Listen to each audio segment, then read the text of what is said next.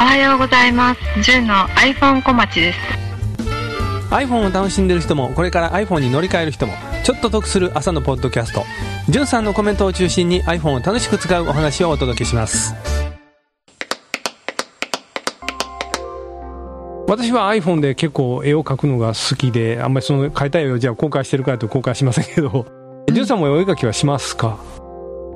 お絵かきはしたいんですけどはい。最近ちょっと塗り絵。塗り絵。を塗り絵をやってます。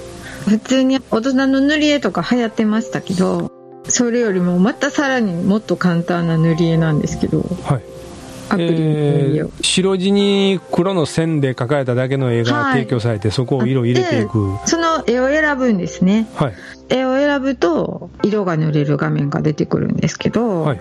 赤系の色って思ったらそのグラデーションで下に濃い赤から薄い赤まで出てきて選ぶんですね。この色でしょっていうのを、はい。で選んでタップすると、はい。あ塗りたいところをね。はい。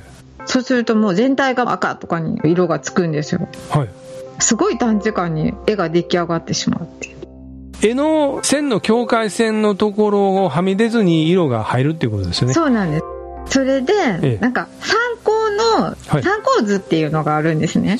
ここは色合いで作りましたみたいな見本っていうか実例みたいなのが見れるんですね、はい。それは見てもいいですし何も見ないでやって参考図と比べるっていうのもいいでしょえ楽しいでしょえジュンさんが今言おうとしてるのは落書き加工みんなのお絵描き作成ゲームっていう iTunes App Store にあるゲームアプリですね。